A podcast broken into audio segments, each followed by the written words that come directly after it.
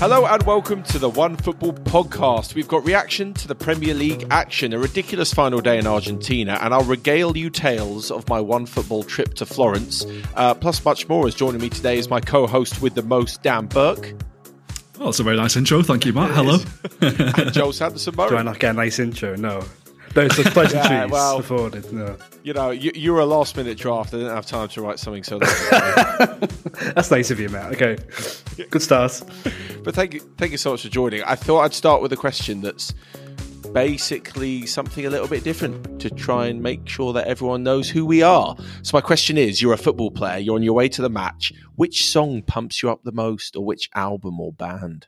Come on, Dan, you start with that. That is a good question. Me and my mates used to drive to Five Aside years ago and listen to uh, Right Here, Right Now by Fatboy Slim. That always used to What used to get that? the juices Didn't- flowing. Didn't City come out to that? They did used to come out to that at Maine Road, yeah, back in the day, yeah. So that might have had something to That's do with got it. but, Jimmy yeah, Grimble uh, all over it, that, hasn't it? yeah, that's it. Yeah, there you go. There you go. That's a great tune. I, I would get on board with that. I'd be I'd be suitably pumped. Uh, what about you, Joel? Yeah, Taylor Swift 22. There you go. That'll do the trick. I should have known when I started with like some sort of music question that that was going to come up. What would your answer be, Matt? Joel. I was thinking about this earlier. It would probably have to be, yeah, something like Fatboy Slim. Not too many words. I don't want to be singing along. You know what I mean? Like Joel, sort of, you know, forget the words and your confidence knocked a bit. Um, it just needs to be something pumping, something loud.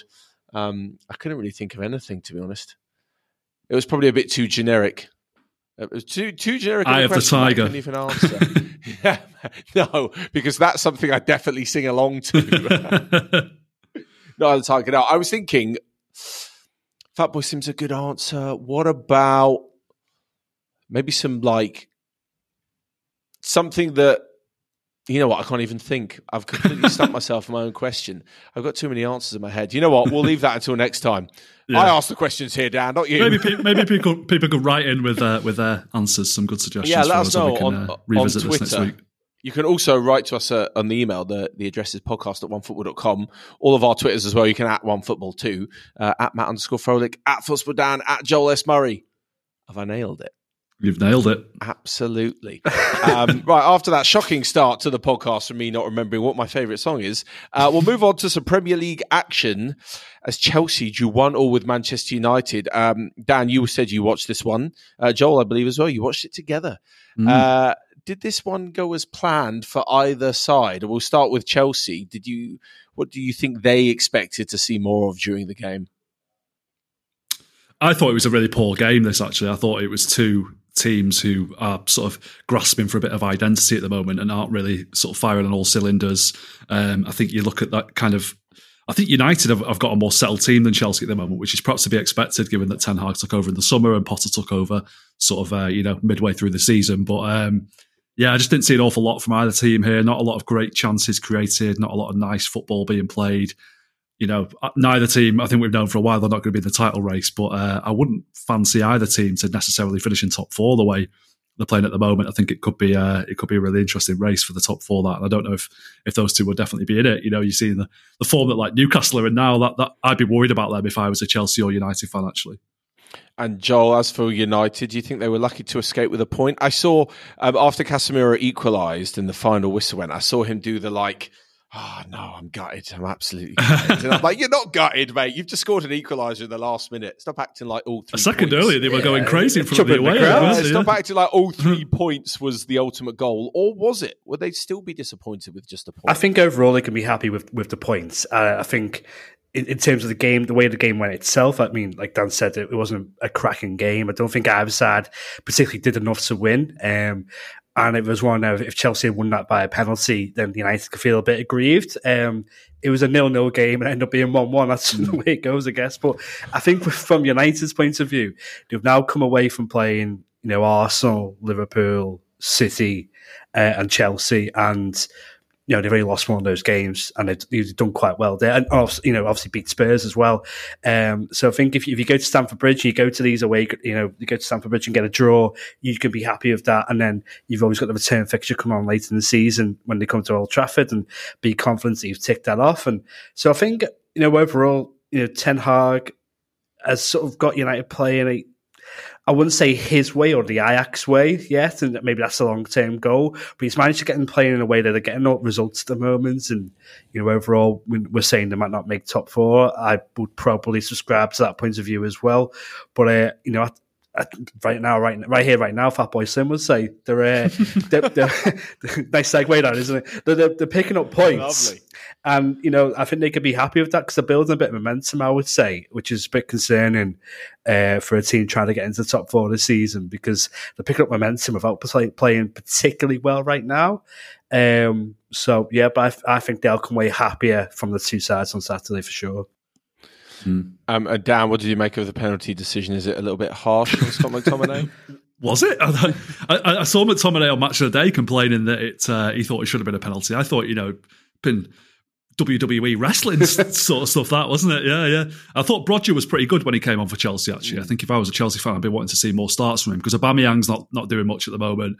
I don't think Sterling has really settled down there. I don't think that attacking trio of Sterling, Mount, and Aubameyang has sort of worked each other out properly yet. Whereas Broja he came on and I thought he looked pretty good and uh, he's, uh, he's, he's a really exciting prospect. So, uh, but yeah, I thought it was definitely a penalty. I don't know.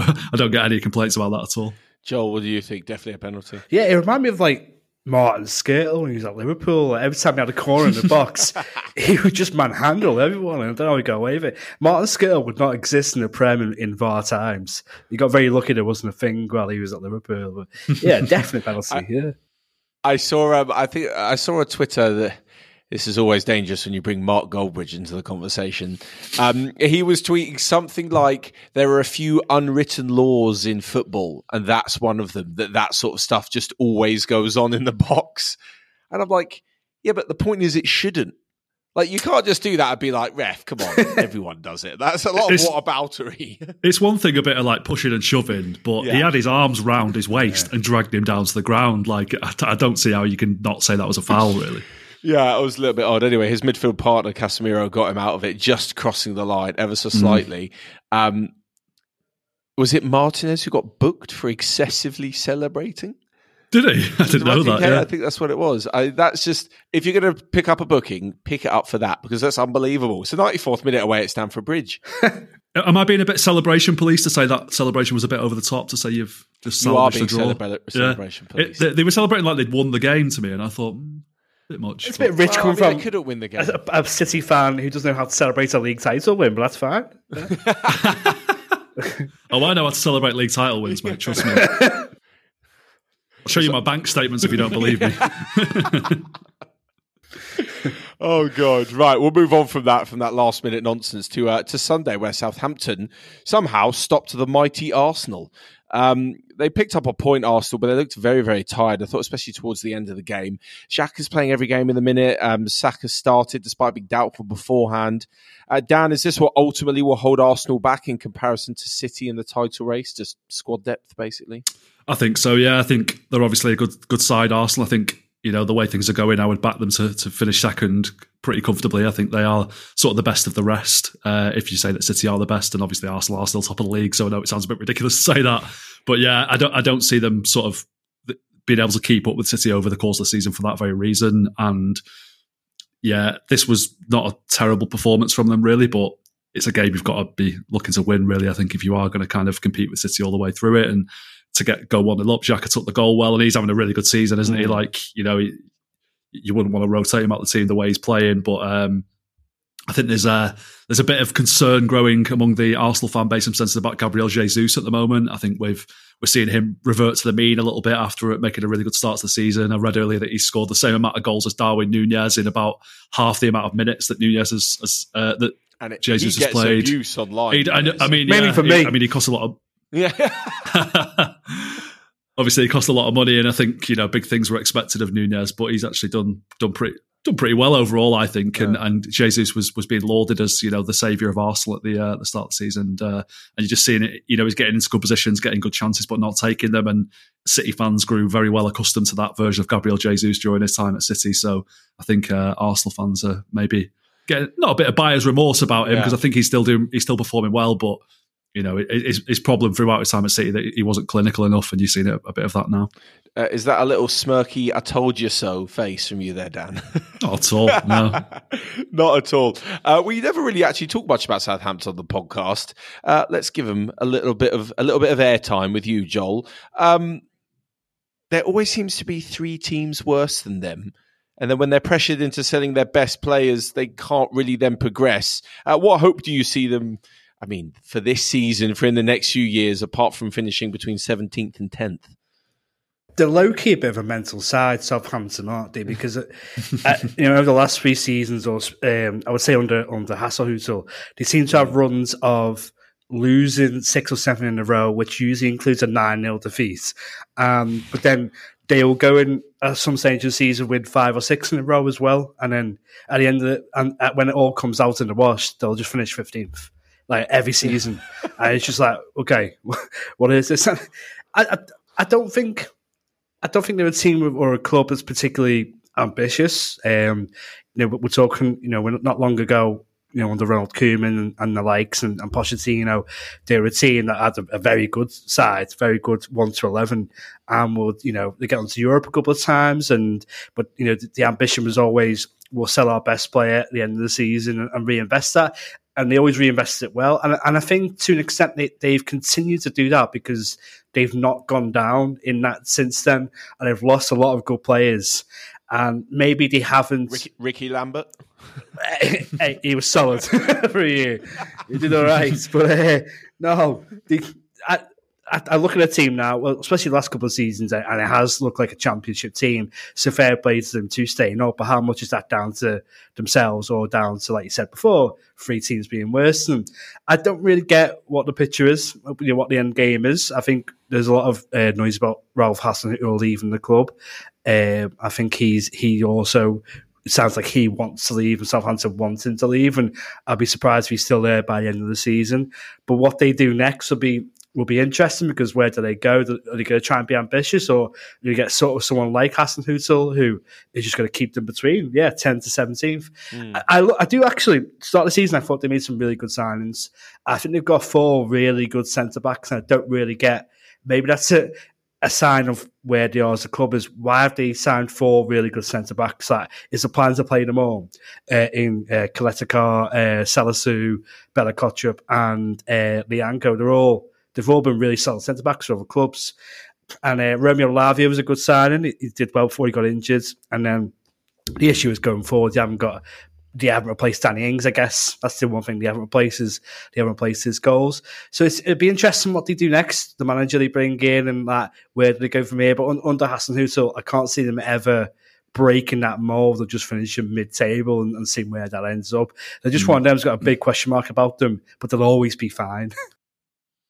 Yeah. yeah, yeah. I thought he was a goner a few weeks ago, Hasenhüttl, actually, I in the build up to the. They played City two or three weeks ago, didn't they? And there were some rumours in the build up to that that he was going to be sacked and he was he's still in charge for the City game. They weren't actually that bad against City, but I was at that game, and at the end, I, I, saw him coming on the pitch going over to the away end, and I thought, oh, I wonder if he's going to wave goodbye or whatever, as if this is like his last game. But you know, he's still there, still there, still clocking along. I've not been that that impressed with him the whole time he's been at Southampton. Really, Hasenhüttl. He came with like a a pretty good reputation. The Alpine Klopp people were calling him at one point, weren't they?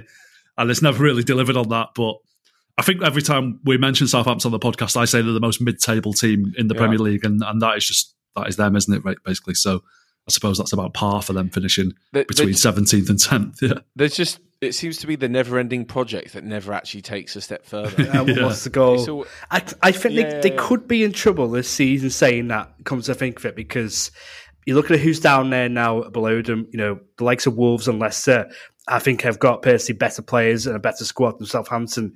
And if they end up figuring themselves out and, you know, Rodgers ends up getting them playing or leaves or, you know, the next person comes in at Wolves and gets them playing, they, they could be in danger. And I, I don't think Villa are going to be down there for longer. And maybe, you know, blazing squad at Nottingham Forest will end up clicking and, and finding a way to play. So I think this year they, they, they could have a situation where there aren't three teams worse than. Uh, I remember mentioning to Dan earlier though, I couldn't believe Brendan Rodgers is still there, but he is.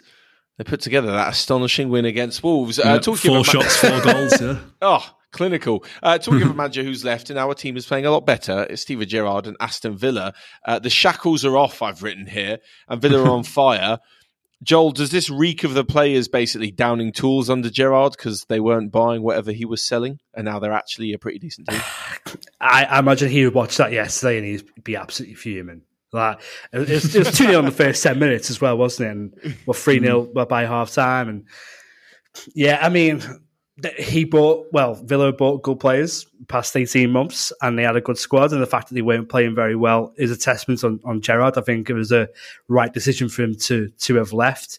But it does it does reek of that. It does reek of well, hang on. You put the performance that he did against Fulham on on Wednesday, uh, sorry Thursday, where they were abject. They were they were terrible, and I, I never want to accuse players of not playing for the manager. But if there's going to be a situation like that, I think that was the case um, at Fulham. And then, well, three days later, suddenly, yeah, they're doing the performance. I saw Leon yeah. Bailey do his post match yesterday where he was saying everyone just felt like they, they could express themselves again and the weight was lifted.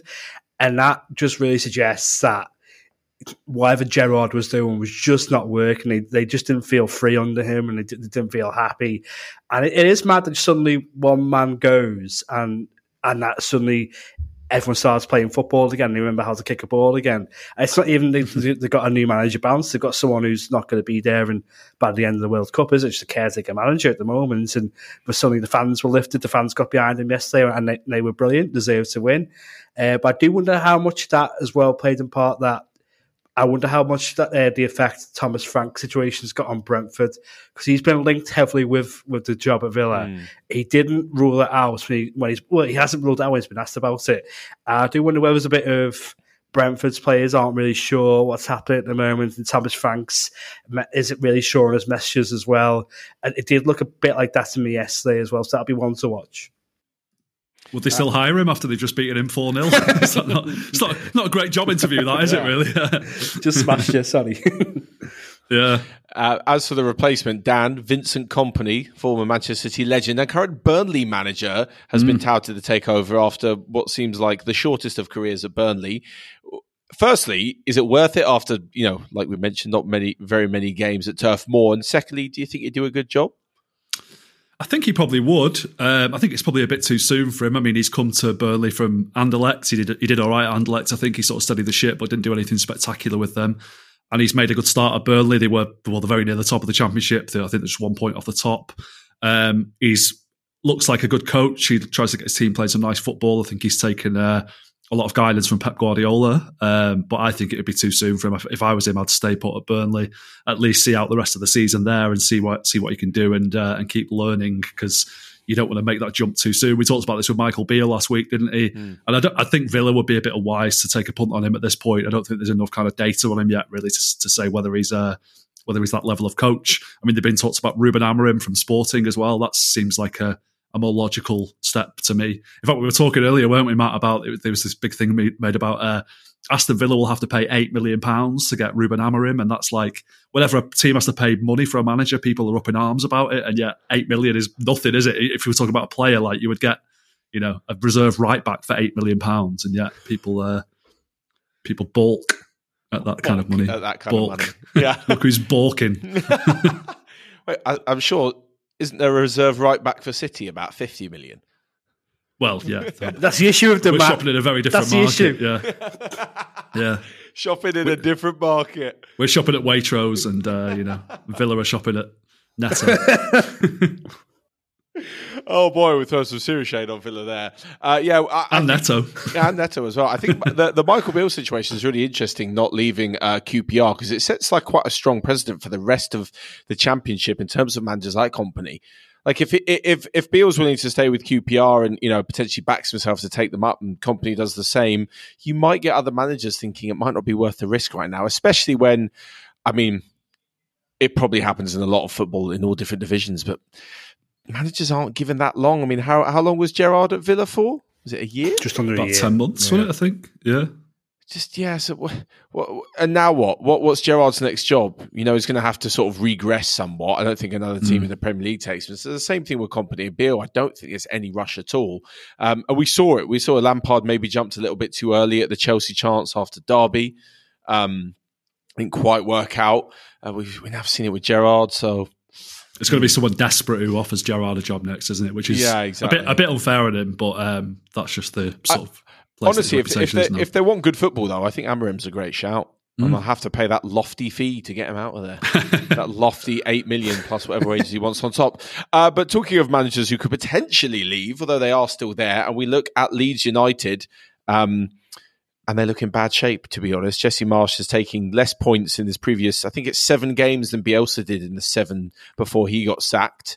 Uh, Dan, how long do you give it before he gets his marshing order? I was wondering if you were going to get round to making the pun then that you wrote in the script. You, yeah, I'm glad you, glad you did. not, definitely not the first one to make that joke. No, well, I, I, think we we were using marshing on together quite liberally when he first joined, weren't we? But that's not really uh, not, not really the case anymore the by the by the looks of this performance.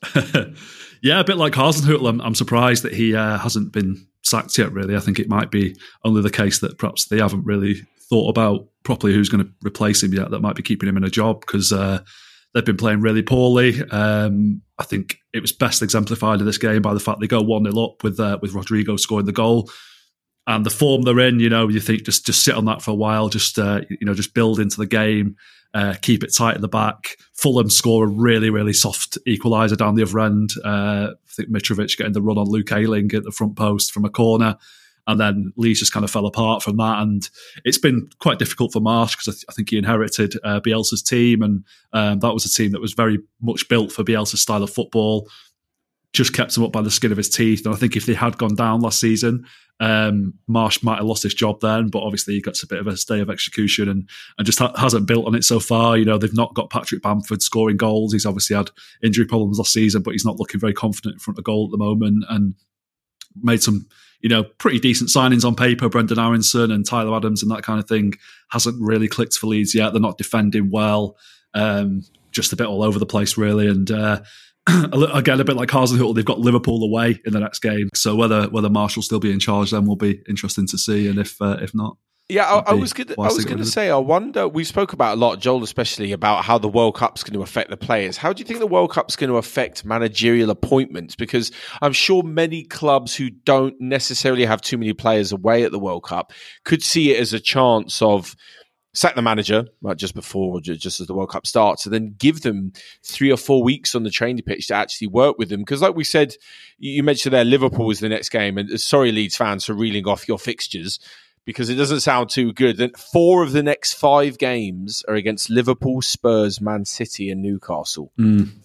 Right, teams you know fighting in or around the top four, and the only other ones are Bournemouth bit of shade on Bournemouth there as well. Um, That's a tough game. Yeah, yeah, yeah. yeah. From there, and... Bournemouth one's going to be tough. Mm-hmm. So um, it looks tough, but of course, between the Spurs game and the Manchester City game, there's what is it, six weeks, six and a bit weeks off. So do you think we might see a bit more movement from then? Let's say uh, Hasenhüttl, Marsch, Rodgers. Um, and the others, Joel, do you think there could be some movement during that World Cup break? I think there could, Matt. Yeah, because I think I think that's maybe why some clubs have been holding off on sacking their manager because they may as well wait for that break. And then, like you said, they're basically giving the new the new boss uh, entire preseason to get the team right and get the team set up. Okay, some clubs or a lot of clubs will be missing players, but they won't be missing all of them. They'll be still be able to, you know, get you know a, good chunk of their team ready and up to what they want to do, and and also have a big rest. And we're now starting to see we've been questioning all year the effect the World Cup is going to have, the World Cup break is going to have on the Premier League and or on all football. And I think we're starting to we're going to start to see and feel that over the next couple of weeks because it is like an entirely new season. I think there could be clubs that are out of form now. Uh, fingers crossed. Hopefully, my team is one of them who will look like a completely new team come uh, come December or come January, and and, and I, I, think I think we're going to see some movements definitely. Um, but you know, by the, the, last week of November or the third week of November, I, I do I think Leicester have been holding off on sacking Rodgers because of that. Um, and now they've now picked up a couple of wins on the bounce. They could end up sticking with him, and long term that might be the wrong decision. I definitely think it's the case with Leeds because you look at those fixtures, you don't want to give the new manager those fixtures in a bounce because he won't win for the first four or five games. And okay, he's going to have you know, what City and Newcastle come after the World Cup, so he's still got to go through them. But I, I can see Leeds holding off for sure until the middle of November and, and making that move then. It's fascinating, isn't it? It's fascinating to see the difference that's going to make. Wolves have wait said they're going to wait until the new year to, to hire a new, a new manager. Uh, looks like they may live to regret that decision because they're going to lose 4 0 on Sunday um, by sticking with a caretaker coach. Or there's some rumours that the technical director, Scott Sellars, was. Um, managing the team from the side. He had a mini. there's a photo of him with a mini tactics board in a director's box, and he was a he had a microphone in, in, and obviously this is all allegedly, but I wonder why any other person would take a mini tactics board in, into the director's box. So yeah, interesting. Yeah, it's all shit show. Well, he's already talked himself out of the job, I guess, because he got beat four 0 But yeah, so yeah, it's uh, gonna be an interesting one to see. Interesting. Right. That is it for our Premier League section of the podcast. I thought before we move on to La Liga, actually, I thought I'd indulge you on what I've been up to this weekend in, in Serie A because we heard last week from Dan's little visit to Union Berlin. Um, and this weekend, as part of our live streaming, I mentioned last week whether everyone in the UK and Ireland can every Saturday night watch a game for absolutely free from Serie A. This weekend, it was Fiorentina against Inter Milan. I got to tell you, boys, there was a last minute cancellation on the flight from Ryanair, and I took the train from Berlin to Florence. you, you, want to guess how many hours it took me to get there? Well, I already know the answer to this, so I'll, I'll let Jola. oh, you know, yeah, thirteen for all of you listening. Thirteen hours. Thirteen hours. Uh, we we passed some stations of footballing royalty like Munich and uh, Bologna and Verona and you know the like. Uh, we finally ended up in Florence, and yeah, on Saturday it's a beautiful place to visit. There, if you've ever been, and I witnessed one of the craziest foot matches I've ever seen. Four three Inter Milan. Lautaro Martinez is astonishingly good. I feel like you know when you watch someone on TV and you watch them in the flesh, there's a massive difference. Mm. Um, and he really just it was unbelievable. Very much, uh, very much leading the line by himself. Um, scored a fantastic first goal, um, penalties, and then uh, a penalty. And then, yeah, in the, uh, in the last minute, Luka Jovic, the forgotten man, equalised for Fiorentina. And by this point, I was at the side of the pitch setting up to film our post match analysis. And at the other end, Henrikh Mkhitaryan scores and makes it 4 3 to Inter. I don't know if you've ever been to a, to a Serie A game, no. but worth it. What, what's the Artemio Franchi? Is that how you say it? Frank, Frankie? Franchi? Frankie? Frankie yeah. What's, what's it like as a stadium? It's nice, but I think I, I, I was sort of comparing it like when I went to the Nou Camp a few years ago, right? The the noise at the Nou Camp's brilliant, but because there's no roof, it kind of escapes uh, into the night. Mm. You know, so many stadiums, especially in England, like the the the roofs are quite closed off in the middle. That mm. there's still a gap, obviously, but the noise stays in the stadium, and the noise was so good at Fiorentina, but because it was all open air, it kind of disappears a little bit. Um, but there was a moment after they scored the equaliser that I walked behind the goal and I was just looking at the ultras and I was like, this is this noise is absolutely crazy. So it, it, was a fantastic trip, and I'm, I'm sure we'll we'll. And definitely... you, you spoke to a few players while you were there as well, didn't you? Yeah, I did. Yeah, yeah. I spoke to uh, I spoke to Edin Dzeko before the game. Really, really good. He had very, very nice things to say about Lautaro Martinez. Mm. Uh, because I thought Lukaku would be in the travelling party, but he wasn't. He returned to training last week. Um, but just not enough time for him. Yeah, I spoke to Dzeko and uh, uh, spoke to Mkhitaryan after that winner. He said, "I'm very tired." I am not surprised, mate. I'm tired just watching it. You ran down the field and scored the winner in the 95th minute. so uh, yeah, no. All in all, was very, very good. I'm, I'm looking forward to hearing more. I'm sure we'll all make it to some games, whether personal or work, over the next, over the next, over this season, even. Mm. So I look to hearing more from you guys. But yeah, that was incredible. And if anyone out there has not watched the highlights, I implore you to watch them because it was an absolute mad end to the game. Mad game, yeah. We we were sat in the in the the the press box when you get those tiny screens where you can watch the replays. Mm. And uh, Fiorentina's penalty, I was thinking, nah, the goalie's got the ball. It's never a pen, and he's given it. even I was a bit mad, and I was like, Was it VAR? yeah, of went to. VAR, I looked at the TV, and I was like, Yeah. Ref, I can see what you're seeing on the TV. Did not think it was a pen. And then later on in the uh, the Napoli Roma game, uh, the exact same thing happened Aye. on Sunday night, and it wasn't given. Oh, really? Yeah. Yeah, yeah. Tanguy Ndombele went through, and uh, Rui Patricio got the ball and uh, knocked Ndombele over. The referee gave a penalty, went to the screen, and decided to overturn it. so the inconsistencies aren't just in England; they're Oh, yeah. absolutely everywhere. Uh, but yeah, that was absolutely lovely trip, and uh, yeah, just a quick reminder to everyone again.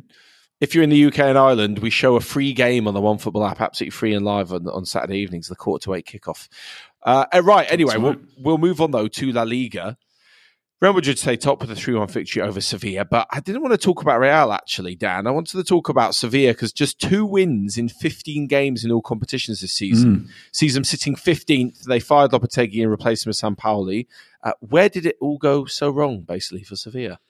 Yeah, it was a bit of a shame with Lopetegui because he uh, obviously won the Europa League with them a couple of years ago. Uh, did a pretty good job overall, and it's it's a bit of a shame that it kind of unravelled so quickly this season. Um, if you remember last season, at one point they were looking like being Real Madrid's closest challengers for the league. There was a bit of chat about them potentially winning the league. Uh, they drew 16 games in total last season, which was by far the most in the division, I think. So. That was what kind of let them down, and uh, they sold a few players this summer. Diego Carlos and, and Jules Koundé, most notably, um, kind of gutted their entire defence really, and they've conceded 18 goals this season. Uh, they only conceded 30 in the whole of last season, which was the best record in the league. So you can see how how much the defence has kind of disintegrated. They're not scoring very many goals as well. Uh, I mean, they never did score many many goals under Lopetegui. They got 53 last season. They've got 11 goals so far this season. Uh, they lost uh, Jesus Corona to a, a leg breaking injury earlier earlier in the season, which has um, sort of killed a lot of creat- creativity that they had. And uh, you know, Monchi's the sporting director there, and he gets plaudits for the for the job that he's done. But uh, the signings that they made in the summer haven't really uh, improved them very much. They got didn't spend a lot of money. They got Alex Telles on loan from Man United, Kasper Dolberg on loan, uh, Isco came in on a free, Adnan Januzaj on a free. Uh, they spent a bit of money on Tanguy Nianzou, but he's uh, not really uh, one for now. He's more, more of a player for the future. So it feels like it's a bit of a kind of transition period for them, which I think is fair enough, really. But uh, 15th in the league at the moment isn't great. Uh, they got Jorge Sampaoli back at the club, who was who was there a few years ago, had a fairly successful Mm. uh, period there before, didn't win anything, um, and he's made a pretty average start: one win, one defeat, and three draws uh, since taking over. So uh, yeah, it's uh, it's not looking great for them, but I think the season's a bit of a write off, really, and they just uh, you know avoid relegation and try and uh, rebuild and, and go go better next season is the way way it's looking for him. Are you surprised at how poorly they are playing, especially in the Champions League? They're in Manchester City's group, right? They are, Al- yeah. Along with Dortmund, yeah. Were you a bit kind of surprised? I guess you won 4 0, was it 4 1 earlier in Yeah. the season? I didn't And it expect was- it to be that easy almost. No, I thought that would be a tough game when, when the draw was made. I thought it looked like a bit of a, a tough group for City uh, with Dortmund and Sevilla in there, but Sevilla were really poor when City played them. And uh, there was a bit of a sort of standoff between the players and the ultras at the end of the game that night as well, where the ultras were basically saying whatever the Spanish equivalent is of uh, "you're not fit to wear the shirt," and uh, the players had to sort of go over and like apologise to them and stuff, and it was all all getting a bit toxic there. So yeah, they, they're really poor. Uh, Didn't, didn't they also then lose the next Champions League home game to Dortmund 4 1? I think they might, or was it away? Yeah, they, I, yeah. No, I think they might have drawn the away game 1 all. Yeah. oh, that's right. Yeah, yeah. So it was. Yeah, yeah. Yeah, they lost for. Gee, I, it really is a. I, I say a fall from grace. The season's obviously not over yet, and I don't think they're in danger of getting relegated. But when you look abroad to La Liga, it feels like everyone accepts Real Madrid and Barcelona as the top two, but Sevilla are always Mm. one of the good ones. Always the Mm. ones backing up. It seems like you mentioned a few of the players they've got there. Yes, they got their defence. I feel like they should be doing a bit better still, though. Isco certainly. Um, I can't believe I was reading earlier about how they let Lucas Ocampos go to Ajax because he wasn't Mm. happy under under Lopetegui and replaced him with Januzaj, who I think he's been a decent player, had quite a good career at, at Real Sociedad, but is he really a step up on Ocampos has been so good for them? Yeah. I'm not sure about Sampaoli going back there as well. That seems like a bit of a Mm. step back to me. And he's, you know, he's had more managerial jobs than I've had hot dinners, hasn't he? So he's like he's been everywhere at some point, and he's just a bit of a journeyman coach, really. And you know, yeah. I don't know if he's necessarily the right guy to oversee a bit of a transition phase, but uh, yeah, we'll see how see how things develop over the course of the season, I guess. Oh yeah, tough for them. Uh, I did also want to bring your attention to the most incredible story that happened this weekend in the Argentinian Premier Division. Uh, Boca Juniors won the title, but that makes it sound very very simple. I'm just going to let you know what happened because I've written it down here after scouring the internet and looking for highlights and stuff. Joel, have you heard this? Aye. Not oh, bad, is it? Absolute mad. So, going into the final day, Boca Juniors are one point ahead of Racing, right? Boca are at home to Independent, Independiente, and River Plate are at home to Racing. So River Plate, obviously, Boca's eternal rivals. Mm. And actually, I read that Independiente and Racing are also rivals as well. Oh, well, all four teams from Buenos Aires, aren't they? So yeah. it's like, yeah.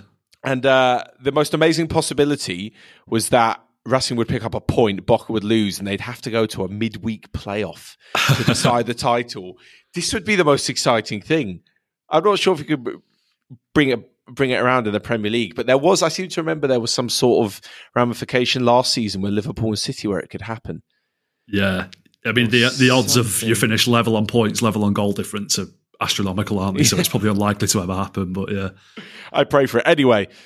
That didn't happen uh, because Boca, yeah, like I said, need to lose. Orison needed to draw, and in the 81st minute, both of them were winning. They both conceded, so things are level. They're on a draw. Boca winning the league by one point. And in the 90th minute, Racing get a penalty to win it. Um, just as Boca is finishing 2 2, their regular spot kick taker is gone. Centre back Jonathan Galvan steps up and it's saved by Franco Armani whilst the rebound is then blasted over. this keeps everything square. Boca Juniors go on to win the title thanks to the keeper of their greatest rivals, who then River Plate then go down the other end and score in the coffin. Um, my question for you, Dan, is: Is that more dramatic than Aguero for Manchester City in 2012? It might just be, yeah, yeah, because the equivalent would be kind of United missing a penalty, wouldn't it, to uh, to, to hand City the title, which uh, would have gone down very well at the Etihad that day, I'm sure. But yeah, I mean, I wonder if he knew. I wonder if Armani knew that that what the this, circumstances, this, this or if River knew the circumstances. Thinking, because apparently, the Boca fans knew what was going on because there was a break in play, sort of in the 93rd mm. minute. There was an injury, so they were well aware what was happening at River. But I guess at that point, you're just sort of in the zone, really. Let's put it this way, Joel. If this is happening at Anfield, and I don't know, let's say Everton are there right? Calvert Lewin steps up. Are you screaming to Alisson, don't save this, right? Otherwise, City are going to win the title or United are going to win the title elsewhere. I mean, it's United, yeah, yeah, fuck that. Uh, but it was City not so much. You know what? Uh, uh, not as dramatic as this, but there was a situation in the 90s I think it would have been 95, 96 season where um, Liverpool hosted Blackburn on the last day of the season. Yeah. And it was West Ham played United, and, and the title was between Man United and Blackburn. And Liverpool actually go 1 0 up that day for a Jamie Redknapp free kick. And all Liverpool fans, that that's a that would have helped Man United win the title, and all the Liverpool fans started booing Redknapp scoring the goal. I mean, Liverpool do, do, end up winning that day, but Blackburn still won the title. So thankfully, everyone was happy. But uh, it is bizarre set of circumstances, isn't it? Unbelievable. I wonder if the fans are fuming with the team, the River fans now. Yeah. How could you do this to us? Yeah, well, the thing is, they were in the race for the title, so maybe, I guess, yeah, but maybe there's a little bit of catch 22 about absolutely everything. I was thinking, what about for the centre back, Jonathan Galvan? He's on loan at Racing, actually. Um, and this is it 90, 91st minute, score the penalty, your team wins the title. And he's missed. Centre back shouldn't be taking penalties anyway. So yeah, agreed. Yeah. oh my god, I'm not sure I can show my face at work. And never mind, I'm going to be a professional footballer. Blimey, that's a bit. I feel for him. You know what? I feel for that guy. He must uh, he must not be sleeping so easy.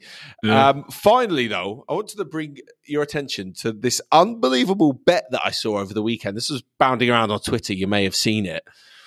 Somebody has put fifty quid on, I believe, a twenty-three team accumulator, Ooh. and it's all for the first half to have over 0.5 goals. And it came off. Every yeah. and it came off. just over £35,000. I'm going to read you the games that he's put on because it's unbelievable. Um, or she, I don't actually know who, who it was who put the bet on. Uh, City Brighton, QPR Wigan, Sheffield United Norwich, Blackburn Birmingham. Then you've got Morecambe Barnsley. I can't even read. That's how far. That's how small the thing is. Bristol Rovers, Plymouth, Oxford, Peterborough, Stevenage, Nottingham, Northampton, even Carlisle, Leyton Orient, Salford City, Stockport, and then we go into Scotland. Motherwell, Aberdeen, Rangers, Livingston, then Germany, Dortmund, Stuttgart, Leverkusen, Wolfsburg, Augsburg, Leipzig, Hoffenheim, Munich, then into Spain with Valladolid, Real Sociedad, back to Scotland for some reason in Arbroath, Hamilton, Ayr against Cove Rangers, Partick against Queen Park, Falkirk against Hearts, and then Clyde against Queen of the South. Quite astonishing to put that in. But there you go. It's some, just a it's just a mad bet to make in the first place, yeah, isn't it? Absolutely insane. I wonder how much, uh, whether that was their only bet they put on that day, or if they're just like some crazy yeah, gambler who puts loads tell you and loads about on the the losses. Side. Exactly, yeah. We can't condone such ridiculous bets, to be honest. no. I wouldn't. I'd rather I'd rather save Please that gamble 50 responsibly. Quid. Yeah, gamble responsibly. save that fifty quid. Maybe just go to one of those games instead. make make you know, the effort um, and visit Partick against Queens Park. Yeah, I've got a mate who works for a, a, betting company in the UK. I won't say which one, but uh, I don't know if I've told you this before. But he, uh, there was a girl last season who put a bet on Liverpool to win the quadruple. And just before the final game of the season, which you know, as Joel will remember, City won the league. Um, she was offered. I think she was she was on to win something like two hundred and fifty grand from this bet or something mad. And they offered her like thirty five grand, I think it was, to cash out. Like, just say, come on, like cut your losses. And she was like, no, no, I'm sticking with my bet. And uh, oh. ended, ended up with nothing. In that position, right? So you see, City, you see Liverpool lose on the final day. Would it then? annoy you even more if they went and won the Champions League because then you really yeah. were just one game away rather yeah, than being yeah. two games. Yeah. This feels like Needle. Uh, this feels like this is not Needle. Yeah. No, this is an awful lot like Needle. Sorry, Joel, we'll cut it there. End the podcast. No. uh, that is actually the end, though. Of course, you can tweet us in the meantime with all of your wacky footballing stories. I think we should get a few more on. Uh, we'll, we'll, we'll, find some of the greatest stories from around the world of football. Um, you can tweet us at OneFootball. Uh, or you can email us. The address is podcast at onefootball.com. Thank you so much for joining us. We will be back on Thursday. Dan, you won't. You're on holiday. I won't be. No, I'm on holiday again. But um, Where are you yeah. off to? Uh, nowhere. Absolutely nowhere. Taking a few days off. You deserve Yeah, it, mate. exactly. Enjoy. Uh, I will see you Thursday with, I'm sure, a smattering of other guests. But until then, we hope you guys enjoyed listening, and we'll see you later.